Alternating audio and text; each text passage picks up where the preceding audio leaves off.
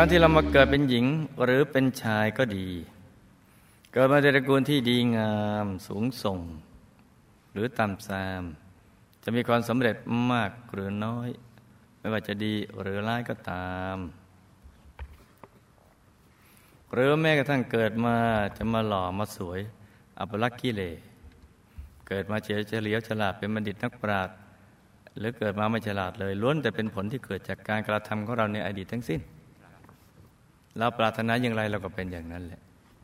แต่บางทีเราก็ไม่ได้ปรารถนาแต่เราไม่มีความรู้ มาทำอย่างไรจึงจะได้สิ่งดีๆเกิดขึ้น บางทีเราไม่เชื่อการเรื่องการเวียนว่ายแต่เกิดด้วยซ้ำไป จึงไม่สั่งสมสิ่งที่ดีงามดังนั้นเราจึงไม่ควรหันหลังให้ความดี แล้วก็ไม่ควรละทิ้งคำสอนของท่านผู้รู้ เพราะทุกสิ่งที่เราทำทุกคำที่เราพูดจนกระทั่งความคิดของเรา